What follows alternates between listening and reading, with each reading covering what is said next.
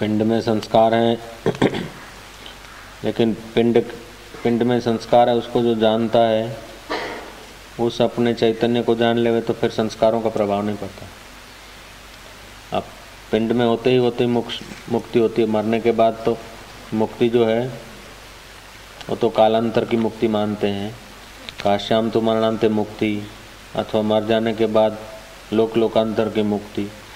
ये ऐसी पाँच प्रकार की मुक्तियाँ होती हैं, शास्त्र बोलते हैं। जैसे हम इधर हैं, जब तक पिंड में हैं, तब तक तो भूख लगेगा, प्यास लगेगा, गर्मी लगेगा, सर्दी लगेगा, चाहे किसी का शरीर हो, चाहे संत का हो, चाहे संत का हो, चाहे किसी का। फिर सरकारी कायदे, कानून, गाड़ी चलाएँगे तो दाएँ से जाना पड़ेगा, बाएँ आना पड़ेगा, वही। तो ये सब झंझटों से मुक्त हो गए, मर गए तो बोले, मुक्त हो गए। सत्कर्म करे तो स्वर्ग में गए तो इसको स्वर्गीय मुक्ति बोलते हैं। भगवान विष्णु की आराधना किया, राम जी की आराधना किया, शिव जी की आराधना किया, जो जो अपना देव की आराधना किया। और वो आराधना का बल है, स्मृति मज़बूत है तो फिर मरने के बाद स्वर्ग में नहीं जाएगा वो भक्त, वो अपने इष्ट के लोक में चला जाएगा उसको बोलते हैं सालोक्य मुक्ति। हाँ भगवान के लोक में इष्ट के लोक में उसको सालोक के मुक्ति बोलते हैं। और उससे भी भजन में, निष्ठा में कुछ ज़्यादा प्रीति है तो सालों के होते हुए भी, जैसे राजा के नगर में और लोग रहते हैं, ऐसे इष्ट के इलाके में रहने को होता है। उसको सालों की मुक्ति बोलते हैं। उससे भी कुछ ज़्यादा है भक्ति तो फिर सामीप्य पे सायुज्य और फिर सारूप्य हाँ तो ये पाँच जो मुक्तियाँ हैं वो तो मरने के बाद मिलती हैं। शास्त्री जी का स्वरूप जैसे राजा है तो राजा का वज़ीर होके जिए तो सामीप्य हो गया। ठीक है? राजा का वज़ीर का कोई सचिव होकर जिए या कोई कारकुन होकर जिए तो हो गया सामीप्य सारूप्य ओ शास्त्रीय मुक्ति जैसे राजा है तो उसका जोड़का भाई है। हालाँकि राज तिलक तो उसको हुआ है, लेकिन उसका राजा का भाई को भी, जो राजा जिस महल में रहेगा, भाई भी उसी महल में, उसी सुख में, उसी उपभोग में, उसी सत्ता में। लेकिन हस्ताक्षर तो राजा का ही होगा। भाई के पास भी उतना ही, वैभव तो वही रहेगा। ऐसे इष्ट के पास सृष्टि का करना, सृष्टि की उत्पत्ति, सृष्टि की स्थिति, सृष्टि का परलय ये इष्ट के पास सामर्थ्य रहेगा। बाकी उपभोग और इतर दे, और अपनी देह, अपनी व्यवस्था इष्ट के करीब की हो जाएगी। ऐसा भी कई आचार्य इसकी व्याख्या करते हैं। लेकिन ये मुक्तियाँ सब जो है ना, वो मरने के बाद की है। छठी मुक्ति है, कैवल्य मुक्ति। जैसे जनक राजा को घोड़े के पेंगड़े में पैर डाला और आत्मा अनुभव हो गया।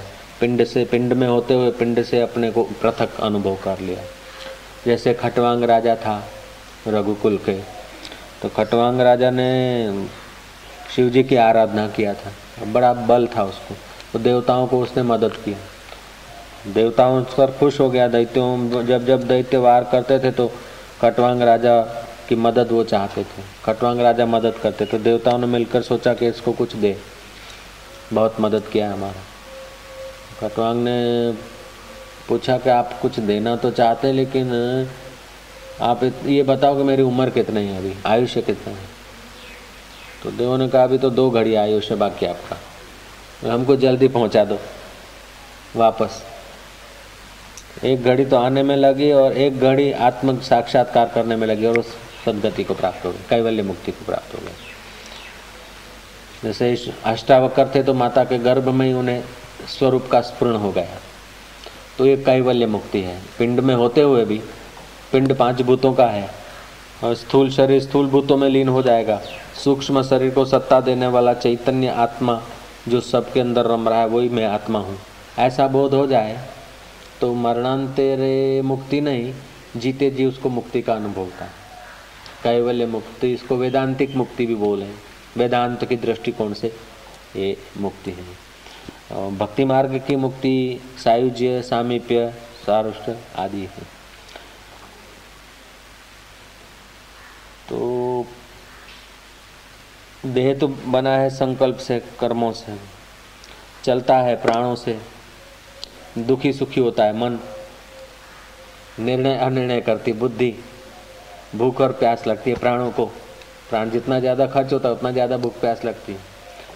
लेकिन, ये जीव जो है, अपने को परमात्मा का अंश न मानकर, जीव अपने को देह मानता है तो पिंड की सारी उपाधियाँ अपने में आरोपित कर लेता है।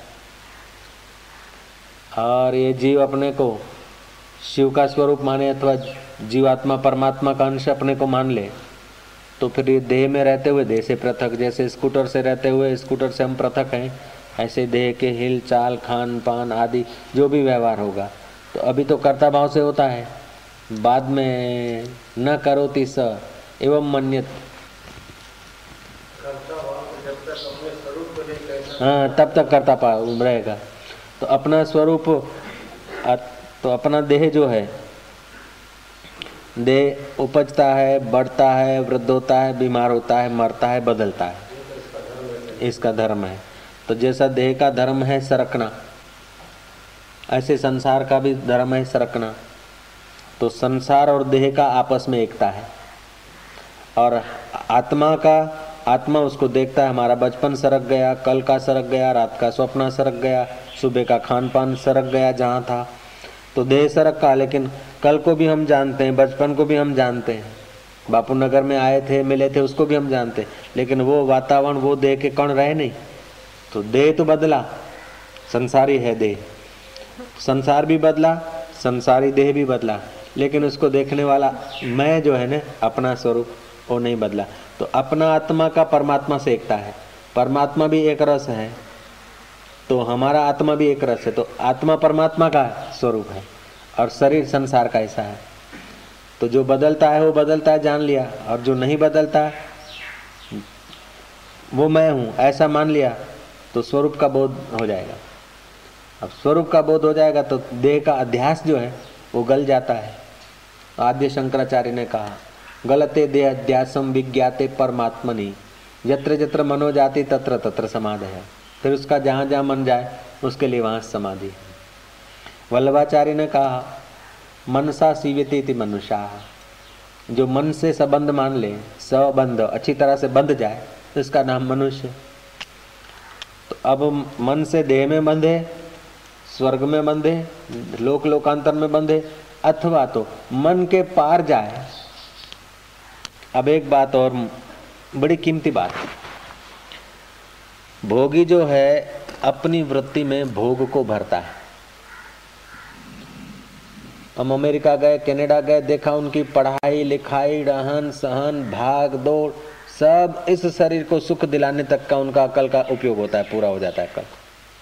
भोगियों का, इस देह को लालन पालन करके सुखी रखना, उनकी सारी उपयोगिता, उनके सारे साइंस के साधन, सारे आविष्कार, सारी अक्ल, होशियारी शरीर को सुखी रखने में है। तो भोगी अपनी वृत्ति में भोग को भरता है। इसमें तो सब लोग को मानना पड़ेगा, स्वीकार्य है, सर्वमान्य बात। त्यागी जो है, अपनी वृत्ति में त्याग भरता है। इसमें कोई सार नहीं, जला देने वाला देह है। कोई सार नहीं, कोई सार नहीं, कोई सार नहीं। वृत्ति में त्याग भरता है तो एकांगी वृत्ति हो जाती है। भोग की, भोगी की एक तरफ़ झुक जाती है वृत्ति, भोग में। तो त्यागी की एक तरफ़ नकारात्मक तुच्छता की तरफ़ आ जाती है। भक्त जो है, वृत्ति में भोग भी नहीं भरता, वृत्ति में त्याग भी नहीं भरता है। वृत्ति में परमात्मा की स्मृति भर देता है। एक पल भी भगवान की स्मृति भक्त को पसंद नहीं। खाएगा, पिएगा, वो भगवान, भोजन तो करना है, लेकिन ठाकुर जी को धरा दिया। पीना दूध है, लेकिन ठाकुर जी को भोग लगे। शयन करना है अपने को तो ठाकुर जी को शयन कराओ। तो अपनी स्मृति में भक्त जो है ना, वो ठाकुर जी को, परमात्मा को, अपनी वृत्ति में इष्ट की स्मृति भर देता है। योगी जो है योगी अपनी वृत्ति को भोग में भी नहीं डालता, त्याग में भी नहीं डालता, स्मृति भी नहीं भरता। योगी समझता आखिर तो ये वृत्ति है, इस वृत्ति को ही बिठा दो। तो योगी वृत्ति को निरुद्ध करता। तो भक्त स्मृति का सुख लेता। स्मृति, वृत्ति में। योगी बोलता है कि वृत्ति में जो स्मृति भरा है, आखिर तो ये वृत्ति है। कोई भोग में बहकाता है, कोई त्याग में लगाता है, कोई स्मृति में लगता है तो योगी वृत्ति को निरुद्ध करता है। लेकिन जिसकी कुशा के समान तीक्ष्ण बुद्धि है, वो वृत्ति में न स्मृति भरता है, न भोग भरता है, न त्याग भरता है, न राग भरता है। वो समझता कि वृत्ति उस चैतन्य परमात्मा से स्फुरित होती है। और वृत्तियाँ स्फुरित हो, होकर लीन हो जाती है। और वृत्तियों में के बहाव में नहीं बहाता, वो वृत्तियों का साक्षी होकर अपने आत्मा में जग जाता है। इसलिए वो ज्ञानी व्यवहार करते हुए, समाधि करते हुए, भोग भोगते हुए, राज्य करते हुए अपने को कभी करता महसूस नहीं करता। ये एकदम ऊँची अवस्था पे चला जाता है ज्ञानी। और यदि ज्ञान आता तभी मोक्षा जिस समय ज्ञान हुआ तब उसी समय वो मुक्त हो गया। वृत्ति में तो बंधन है, दुख भी तो वृत्ति में होता है, क्रोध भी तो वृत्ति में आएगा, लालच भी वृत्ति में आएगी, अहंकार भी वृत्ति में आता है, मैं साधु हूँ, ये भी वृत्ति में आएगा, मैं असाधु हूँ, ये भी वृत्ति में आएगा। आखिर तो वृत्ति का खिलवाड़ है। तो ये हम ऐसे करते थे, हम काली की उपासना और देवी देवताओं की उपासना करते करते फिर ऐसे बचपन में तो ऐसा पीपल की उपासना करते तो पीपल देवता को लोटी चढ़ाते चढ़ाते, पूजा करते करते भगवान प्रभु उसके थड़ को हम ऐसे ऐसे करने लगते थे और भाव भी घोर जाते फिर देखा कि आखिर ये ऐसे करते करते फिर थोड़ी अवस्था ऊँची आती ना तो वही अपना अंतर्यामी परमात्मा ही गुरु का रूप लेकर, इष्ट का रूप लेकर, प्रेरणा देकर ऊपर उठाता है अपने तो ये शुभ समाचार है। सत्संग से बढ़कर और कोई साधन भजन नहीं है। तो पुरुष के लिए सत्संग कर्तव्य नहीं है। जा लगी माने कर्तव्यता ता लगी है अज्ञान। कर्तापना है तो सो भी बंधन में है। वो जीवन मुक्त को कर्तव्य नहीं, लेकिन जीवन मुक्त पुरुषों के भी अंत में सत्संग शेष रह जाता है। स्वभाव हो जाता है। क्योंकि वो सत्संग करते करते ही जीवन मुक्ति के विलक्षण आनंद में गए। तो फिर वो स्वाभाविक चेष्टा होती है। ऐसा नहीं कि वो सत्संग न करे तो कहीं वो बंधन में आ जाएँगे, लेकिन उनका स्वाभाविक हो, स्वभाव हो जाता है। और साधक के लिए कर्तव्य है, और मुंडों के लिए तो महाफलदायी है। अगर करे एक घड़ी, आधी घड़ी। अब शास्त्र तो कहते हैं, एक घड़ी, आधी घड़ी, आधी में पुनियाद। तो तेईस मिनट की घड़ी, साढ़े ग्यारह मिनट की आधी घड़ी, पौने छः मिनट की चौथाई घड़ी। तो पौने छ मिनट साधु का संग करने से करोड़ों पाप नाश हो जाते। तो साधु का संग तो हम छह मिनट तो क्या घंटों भर करते हैं, और फिर भी आदमी दुखी होते हैं। और दुख है पाप का फल तो संत का सत्संग करने के बाद भी कोई दुखी है तो या तो जिस संत का सत्संग किया वो संत नहीं है। या तो वो संत हैं तो इन्होंने सत्संग किया नहीं ठीक से? तो तुलसीदास ने जो शब्द यूज़ किया है ना, उसने ऐसा नहीं कहा कि एक घड़ी आधी घड़ी आधी में पुनियाद, तुलसी संगत कथा की हरे कोटि अपराध। ऐसा नहीं कहा। तुलसी संगत संत की। है? तो साधु की संगत तो साधु को छू लेना या साधु के साथ बैठना नहीं, साधु कहाँ बैठा है? साधु सेवा पूजा में, जड़ आरती पूजा में बैठा है? कि साधनते परम कार्य इति साधु उसमें बैठा है? कि प्रतिष्ठा में बैठा है? कि धन में बैठा है? कि चेला चाटी के मोह में बैठा है? कि वाहवाई की गुलामी में बैठा है? साधु कौन? साधु वो जो साधनते परम कार्य साधु।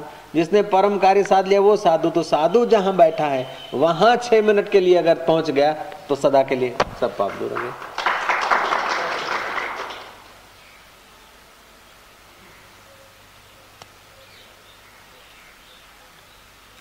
और ये प्राणी मात्रा का स्वभाव है। जो आदमी जहाँ होता है, जिसकी जहाँ रुचि होती है, उसके संग में आने वाले व्यक्ति उसको उसको भी वो वही ले जाएगा।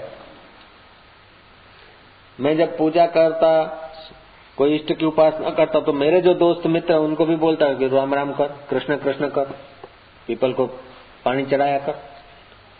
अच्छा। मैं बचपन में जो, जिन लोगों से मिला तो वो लोग जिस कक्षा के थे, वो लोग मेरे को उतना ही तो बताते थे। तो मैं खूब भटका। तीन साल की उम्र से लेकर बाईस साल तक की उम्र में बहुत खूब पापड़ वेले, हनुमान जी की आराधना, क्या वो क्या वो, क्या सब अपनी अपनी जगह पर अच्छा भी रहा। उसी का प्रताप था कि सदगुरु के द्वार तक पहुँचा दिया। अब सदगुरु के द्वार तक पहुँचा तो सितर दिन की तो हो गई कसौटी। बाद में गुरु जी ने कहा अच्छा जाओ। फिर घर में मन रहा नहीं। फिर भागे नर्मदा किनारे और फिर गुरु जी के पास गए।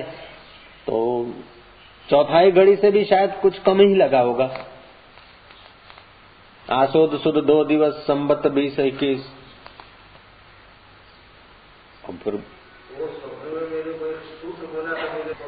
किसी को नास्तिक कहने के लिए उसको पहले उसकी स्थिति को समझना चाहिए।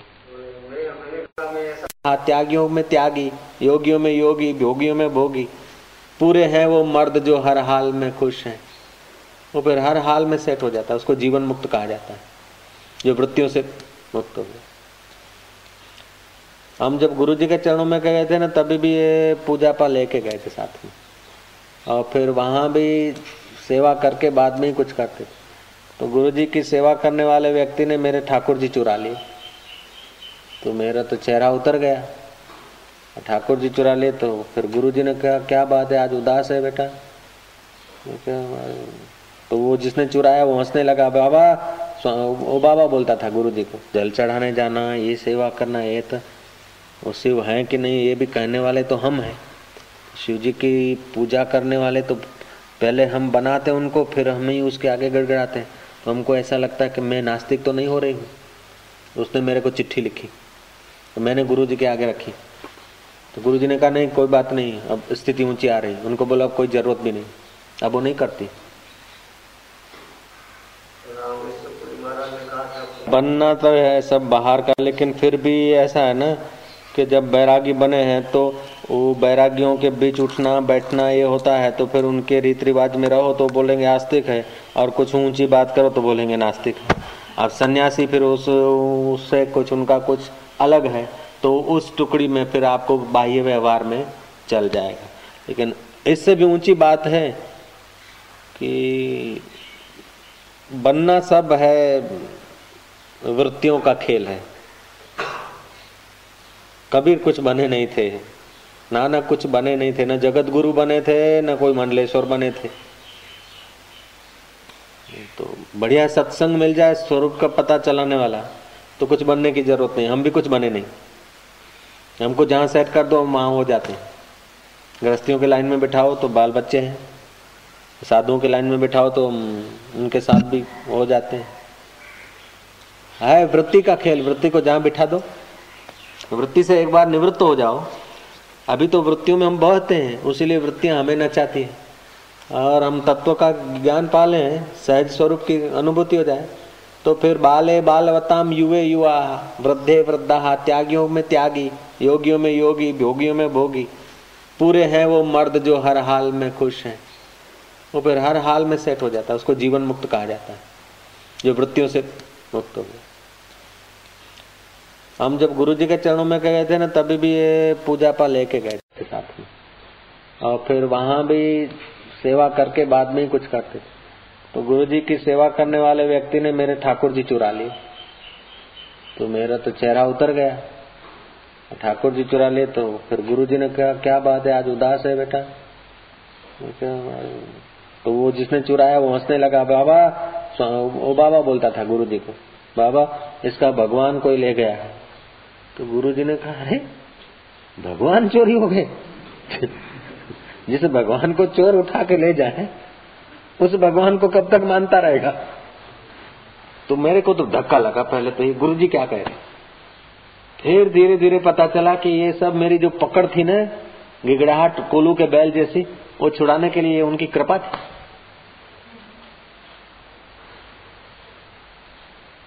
जड़ वस्तुओं को, जड़ पदार्थों को कब तक तुम गिड़गिड़ाते रहेंगे? देखा अपने आप को मेरा दिल दीवाना हो गया, ना छेड़ो मुझे यारो, खुद पे मस्ताना हो गया। हनुमान जी को राम जी ने हार दिया। हनुमान जी ने देखा कि जिसमें राम ने, वो मोती किस काम के फेंके एक एक करके। तो कह हनुमंत, प्रति उपकार करूँ का तोरा, सन्मुख हो न सके मुख मोरा। रामायण की बात। फिर फिर भगवान राम जी ने हनुमान जी को उपनिषद का उपदेश दिया तत्व ज्ञान का। और पूछते हैं उपदेश के बाद, राम जी, हनुमान जी, अब मैं कैसा लगता हूँ कि व्यवहार दृष्टि से तुम स्वामी में सेवक, जगत की दृष्टि से तुम ईश्वर राम जी, लेकिन तत्व से तो हे नाथ, जो तुम हो, वो मैं हूँ। रामायण है? तो राम जी गले लग गए कि राम लक्ष्मण जानकी तो नाम हमारा होगा, जय तेरी होगी। राम लक्ष्मण जान की जय बोलो, हनुमान की। इष्ट भी प्रसन्न होता है यदि साधक सिद्ध रूप हो जाता है।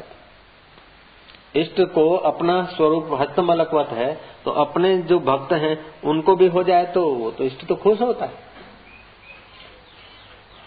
दुर्भाग्य की बात यह कि धर्म के जो ठेकेदार हैं, धर्म के जो गद्दियों पे बैठे न उनके जीवन में पद प्रतिष्ठा का तो मूल्य है, साधक के जीवन का मूल्य नहीं और साधना का उनके जीवन में मूल्य ही नहीं।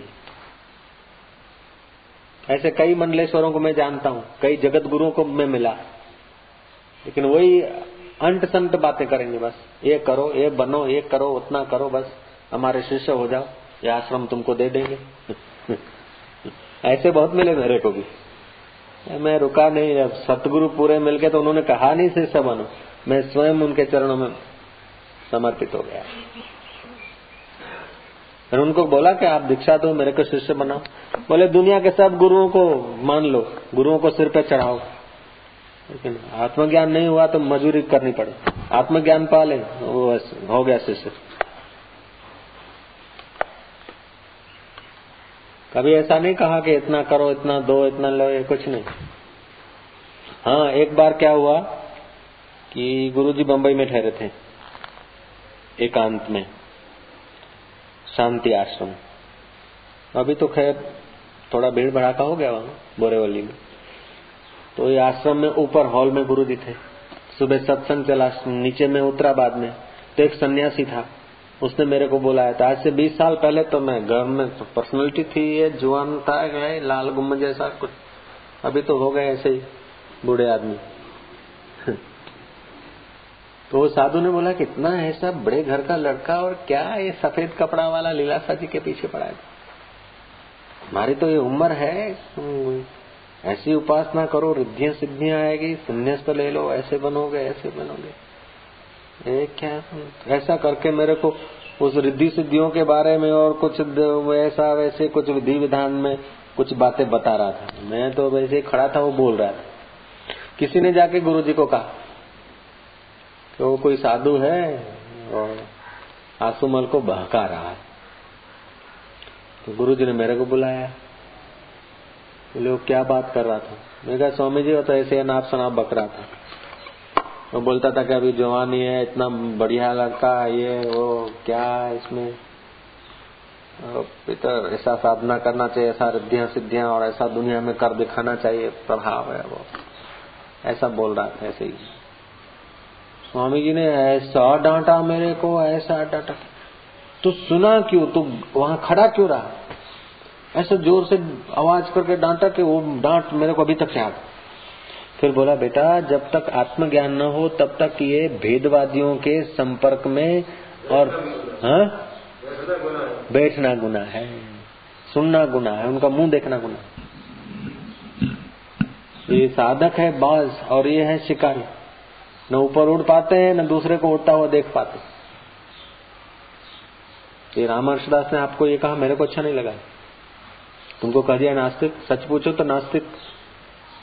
नास्तिक का मतलब क्या है? जो इस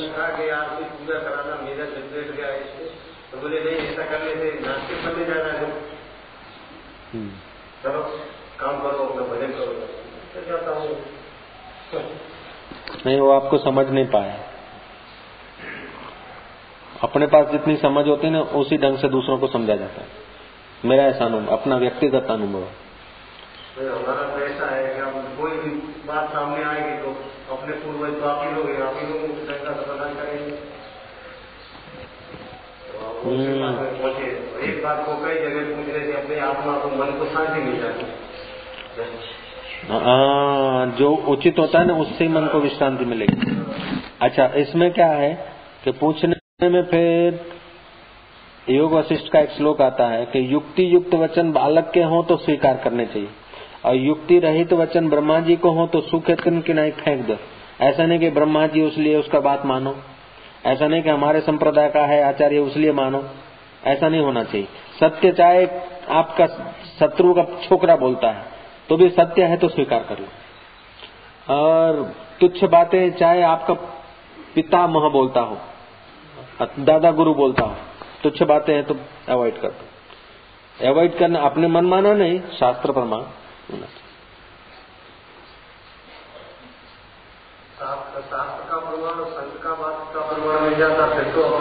संतोष। अच्छा अभी तुम्हारी साधना के विषय में बताएँ तो ऐसा होता है महाराज कि आदमी की जैसी स्थिति होती है उसको उस प्रकार की साधना में रुचि होती है। हमारा ये जो फ़िज़िकल बॉडी है, उसको अन्नमय कोष कहा जाता है। इसके अंदर पाँच कर्म इंद्री और प्राण, उसको प्राणमय कोष कहा जाता है।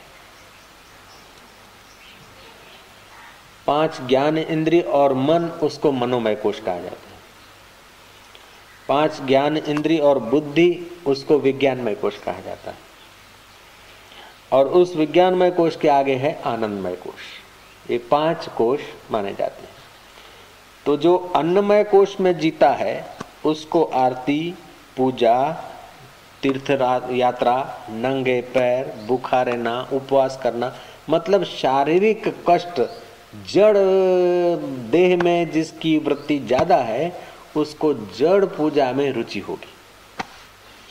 अच्छा वो करते करते देव योग से कोई ऐसा उससे सत्कर्म हो गया जो अंतर्यामी को पसंद हो गया। कोई सत्संग सुना है, कोई न कोई उसका सत्कर्म है तो जैसे गाड़ी में गेयर बदल जाता है, ऐसे स्थूल बॉडी वाले की, अन्नमय कोश वाले की स्थिति यदि प्राणमय कोश में आ जाती है तो उसको फिर वो थोड़ा फीका होने लगेगा। करता रहेगा, लेकिन पहले जितना सत्य बुद्धि से नहीं करेगा। फिर उसे प्राणायाम में जप में रुचि होगी। जप और प्राणायाम करते करते जब थोड़ा ऊपर उठेगा तो उसको फिर प्राणायाम भी नियमित करने से इसमें और प्राणायाम ही सार है जो पहले मानता था वो नहीं मानेगा। अब शरीर है, साधन भजन के लिए कर लिया उसने, लेकिन फिर उतनी उसकी पकड़ नहीं रही। अब फिर मनोमय कोष में आया तब तो उसको जप में रस आएगा। मनोमय कोष से ऊपर उठा तो उसका विवेक उठे, जागेगा। आरती पूजा तो छूट जाएगा। इस जड़ उपासना से ऊपर उठेगा, फिर उसकी बौद्धिक उपासना होने लगेगी। उसको गीता ने कहा, यस्य ज्ञानमयम तप। उसका ज्ञान संयुक्त तप हो जाता है। यज्ञो दानम तपस्या पावनाणी मनीषणा। बुद्धि उसकी पवित्र हो गई वो विज्ञानमय कोष में पहुँच। जाता विज्ञानमय कोष में पहुँचा कि बस बुद्धि तर्क करने लगेगी कि क्या? जैसे आर्य समाज के संस्थापक ऋषि दयानंद, शिवरात्रि को जगे शिव जी की पूजा हुई, लोग पूजा करके चले गए, ये बैठे रहे, ध्यान करते रहे शिव जी को देखा कि चूहा आया बोले, ये क्या महादेव जो चूहा न भगा सके? लोग उन्हें भले नास्तिक कहें, लेकिन फिर विश्लेषण किया, भागे, दौड़े। खोजे।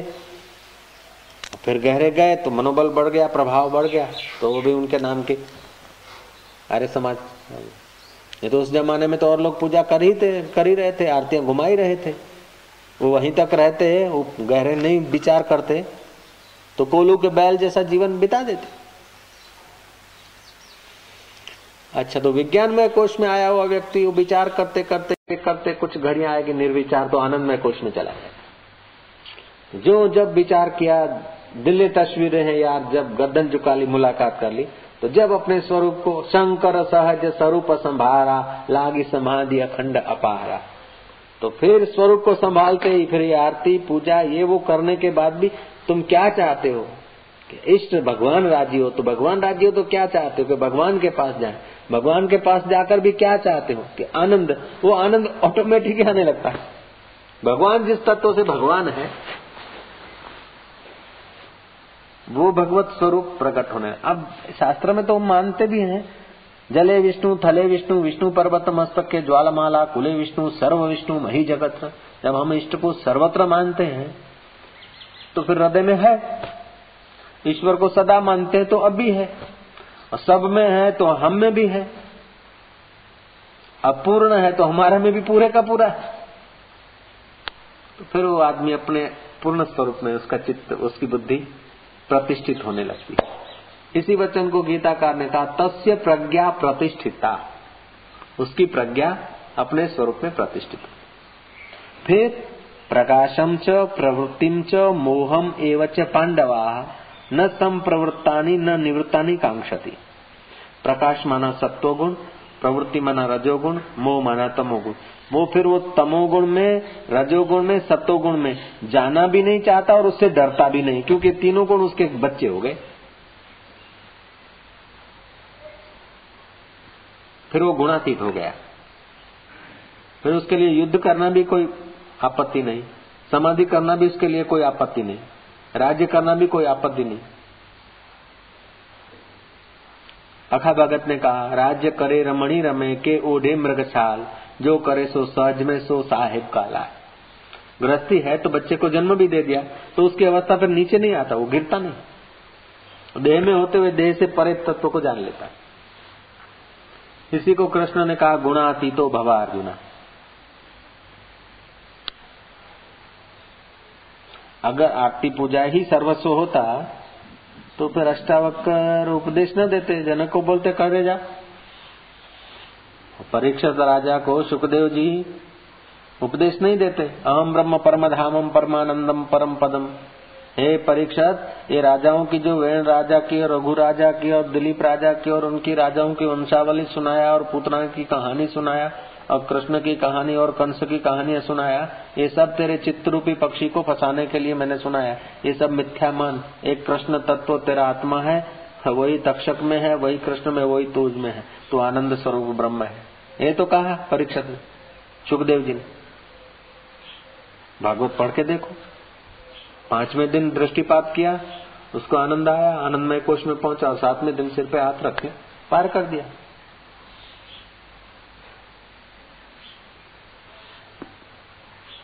हमारे को गुरु जी ने शास्त्र दिया, पढ़ाया और जरा तो दृष्टि डाल के हाँ तो महसूस करने लगे कि अरे आज तक हम क्या कर रहे फिर सुना कि बताओ तू ही है वो, जिसको तू खोज रहा है।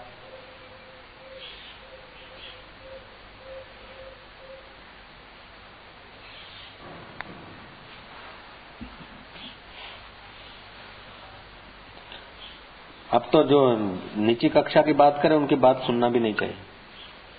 अब हमेशा अपने से ऊँचे व्यक्तियों का ही संग करना चाहिए। संग का रंग लगता है मन को। हाँ।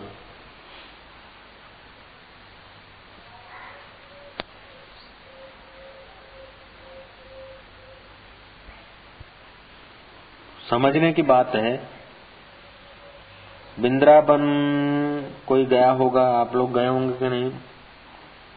फिर बिंद्राबन से आगे आती रमन रेती। यमुना किनारे एक स्थान है।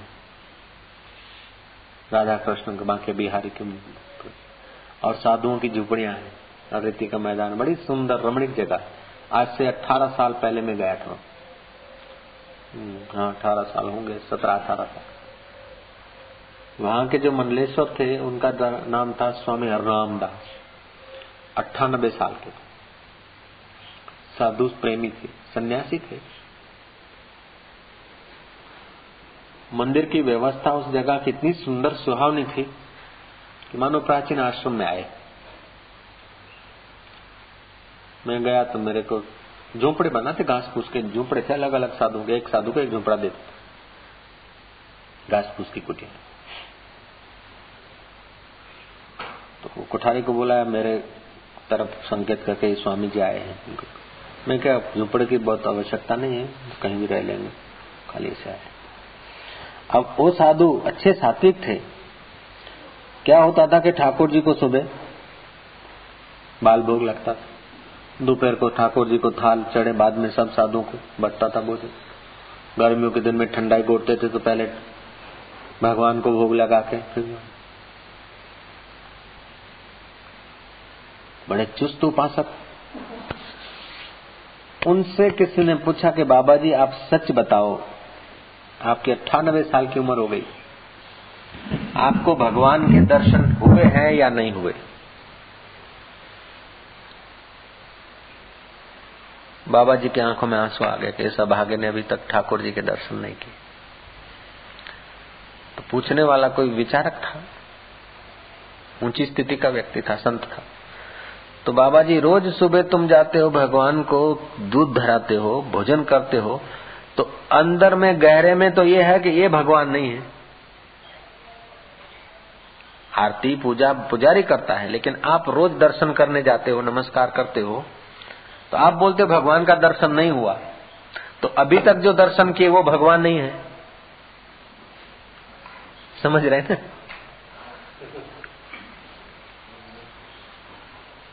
भले क्या नास्तिक जैसी बात करके नहीं, बाबा, नास्तिक जैसी बात नहीं करता हूँ।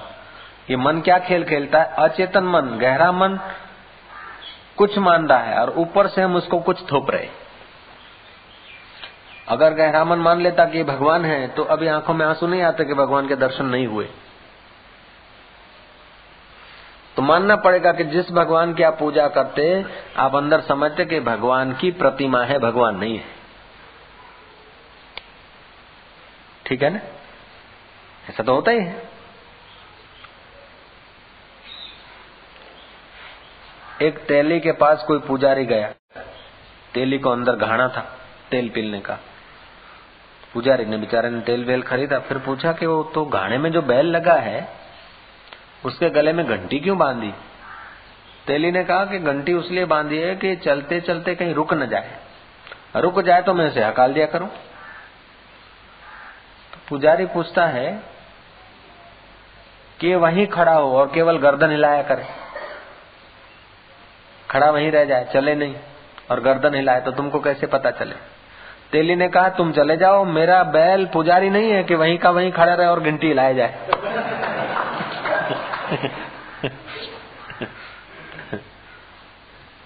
तो पुजारी के जीवन में देखा जाए, जो बाहर की घंटी पूजा उपासना करते हैं वो खड़े वहीं के वहीं होते भीतर। और गर्दन हिलाए जाते। पुजारी तो रामकृष्ण थे आ जो पूजा करते थे, चलते भी रहे। आकर तोतापुरी गुरु का, रामकृष्ण के जीवन की बात है एक बार कहीं जा रहे थे केशव चंद्र सेन के साथ। और ट्रेन पहले की ट्रेनें छोटी थी, गाड़ियाँ, रेलगाड़ियाँ। रेलगाड़ी खड़ी रही। बिली पत्र का झाड़ देखा। और रामकृष्ण बिली पत्र तोड़ने लग गए पूजा के लिए। बिली पत्र तोड़े के शिव जी को चढ़ाऊँगा। फिर सोचा कि शिव तो सर्वत्र शिव तत्व है। ओ नम शिवाय महेश कराय शिवाय, शिवताय। समाधिस्थ हो गए। और गाड़िया वहाँ गाड़ी सीटल सिटी मार रही। तो आखिर उस उस इष्ट से अंदर के इष्ट में आ गए ना?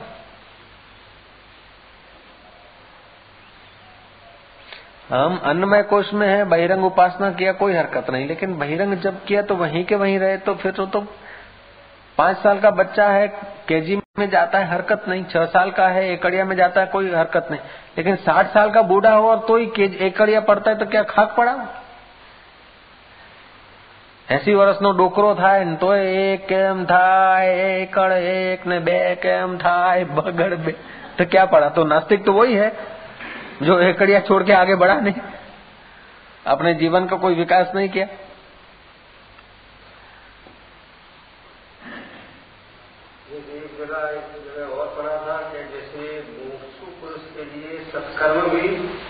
बाधक है बाधक है। और दुष्कर्म तो बाधक है है। ही है दोनों प्रकार के जो है उसके लिए कर्म जो है बाधक है। बाधक सही बात है। कर्तापन मौजूद रहता है ना। सत्कर्म भी करने वाला रहता है। गी, गीता कहती है आरुरुक्ष मुनेरी योगम कर्म कारणम उच्चते योग में आरूढ़ होना चाहता हो तो निष्काम कर्म उसको करना चाहिए।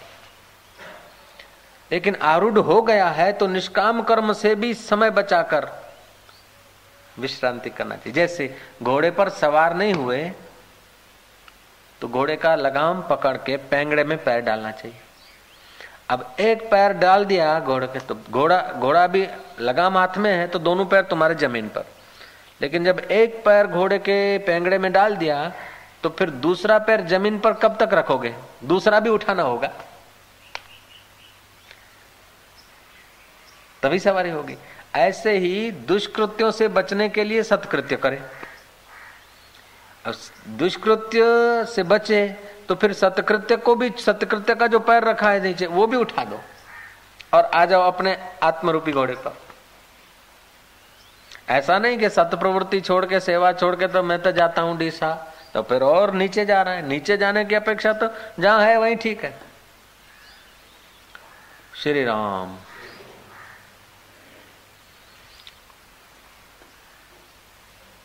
तो योग में आरूढ़ होने की इच्छा वाले को तो सत्कर्म करना चाहिए।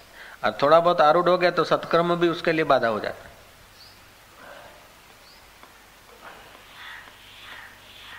तो स्थूल बुद्धि के हैं उनके लिए बाकी के देव कल्पे हुए हैं।